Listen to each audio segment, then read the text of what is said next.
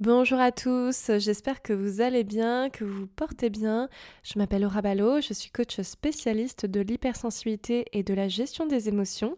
J'accompagne les personnes sensibles ou hypersensibles à vraiment révéler leur leadership.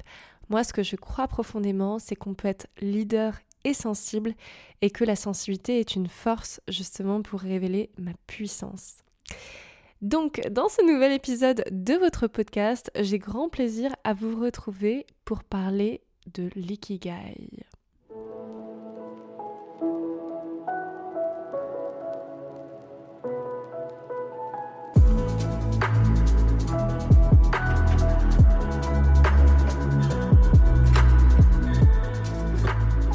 Alors déjà, c'est quoi l'ikigai? L'ikigai, donc, c'est un terme japonais, donc issu d'une tradition japonaise assez ancienne.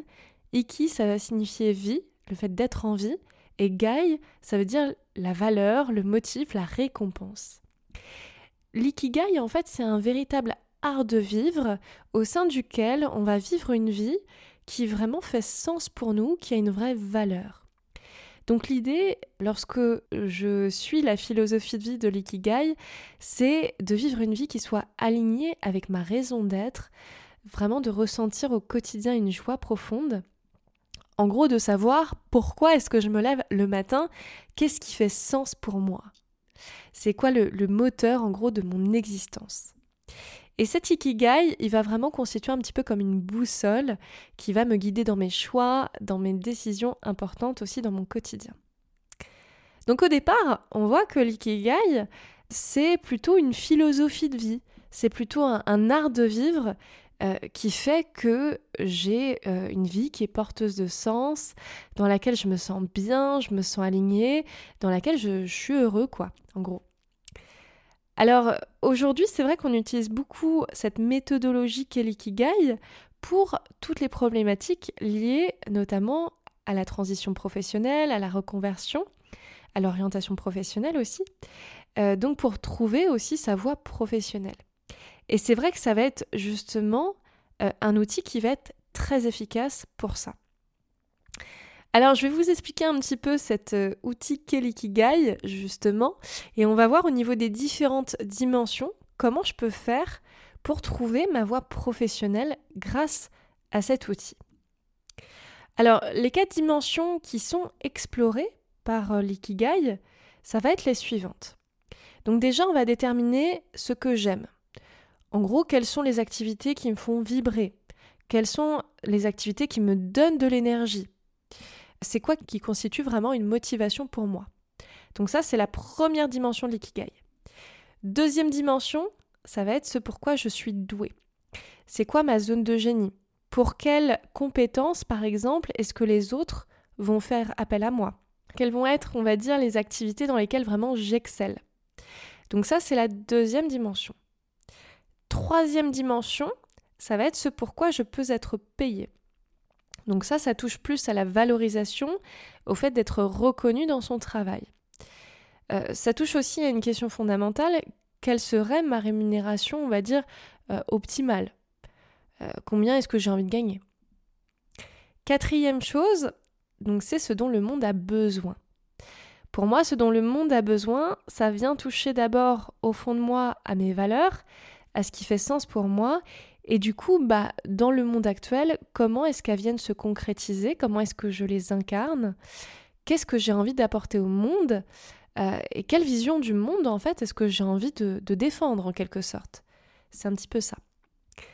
Alors, je pense que c'est super important de préciser aussi une chose, c'est que l'ikigai, c'est pas un résultat, c'est pas quelque chose qui est figé, c'est-à-dire que je vais euh, me poser ces différentes questions, je vais trouver mon, ikigai qui constitue un petit peu le, le point d'orgue euh, entre toutes ces dimensions. C'est euh, finalement le, le, point de croisement, c'est ça? C'est comme ça d'ailleurs que c'est représenté. Si vous mettez Ikigai sur Internet, vous allez rapidement trouver le schéma avec les quatre cercles et puis avec au milieu du coup cet Ikigai. Mais ce point-là du milieu, qu'est l'Ikigai, c'est quelque chose aussi qui peut être amené à évoluer dans le temps. Et c'est vrai que moi je crois que on a tendance à considérer que quand on choisit un métier, que c'est quelque chose de ferme, de définitif, voilà, si je, je sais pas, je vais faire des études de comptable, d'avocat et tout, et je vais me dire non, je peux pas changer, je vais faire ça toute ma vie. Ah non, au final, moi j'évolue, euh, mon environnement peut-être qu'il évolue aussi. Euh, tout est en perpétuelle mouvance et en perpétuelle évolution. Et c'est normal. Je suis pas la même personne euh, quand j'ai 20 ans que quand j'en ai 40. Mes compétences, elles évoluent. moi, j'ai plus les mêmes envies, j'ai plus les mêmes aspirations. voilà. Et du coup, cet ikigai, ça peut même être intéressant de le faire plusieurs fois pour justement me réaligner parce que c'est pas parce que je, l'ai fait une fois que, c'est bon, c'est fini. Donc ça, c'est la première chose. Alors, pour moi, cet ikigai, je pense qu'il est super intéressant dans une démarche de réalignement professionnel. Je trouve que c'est un super outil pour ça parce que il est vraiment didactique, il permet de se poser des questions euh, sur ces quatre dimensions et je trouve qu'au final, c'est un outil assez complet. Pour autant, euh, dans une démarche de transition professionnelle, je pense qu'il y a d'autres dimensions qui sont aussi essentielles. Notamment, par exemple, de comprendre mon mode de fonctionnement, ma personnalité, euh, de comprendre, oui, c'est ça, vraiment le, mode de fonctionnement que je mets en place. Notamment, des fois, c'est les tests de personnalité, par exemple, qui nous permettent de faire ça. Ça va être aussi, on va dire, une fois que j'ai trouvé mon ikigai, bah, comment est-ce que je fais aussi pour l'incarner, pour passer à l'action? Parce que c'est gentil d'avoir ce modèle-là, de, trouver, ok, mon ikigai, c'est ça, ok, génial. Euh, alors quand je dis mon ikigai, c'est ça, en plus, ça, c'est pas forcément une seule piste, hein, ça peut être plusieurs. Mais comment est-ce que je fais? Alors si c'est plusieurs pistes pour sélectionner justement la piste vers laquelle je vais aller, et puis après, pour aussi mettre concrètement un plan d'action en place.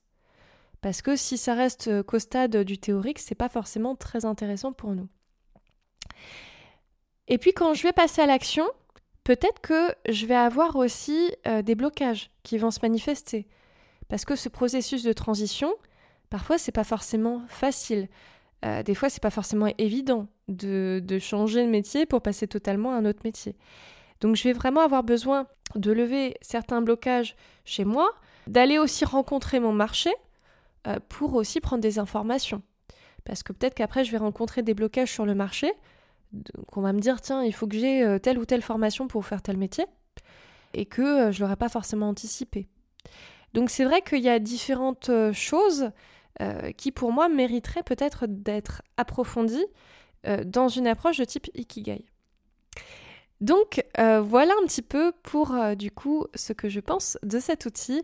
N'hésitez pas vraiment à me dire euh, comment vous avez trouvé ce podcast, voire même à lâcher un petit commentaire ou un petit like sur les différentes plateformes de podcasting sur lesquelles vous voyez ce podcast. donc voilà, et je vous retrouve à très bientôt pour un prochain épisode de votre podcast favori. Ciao, à très vite.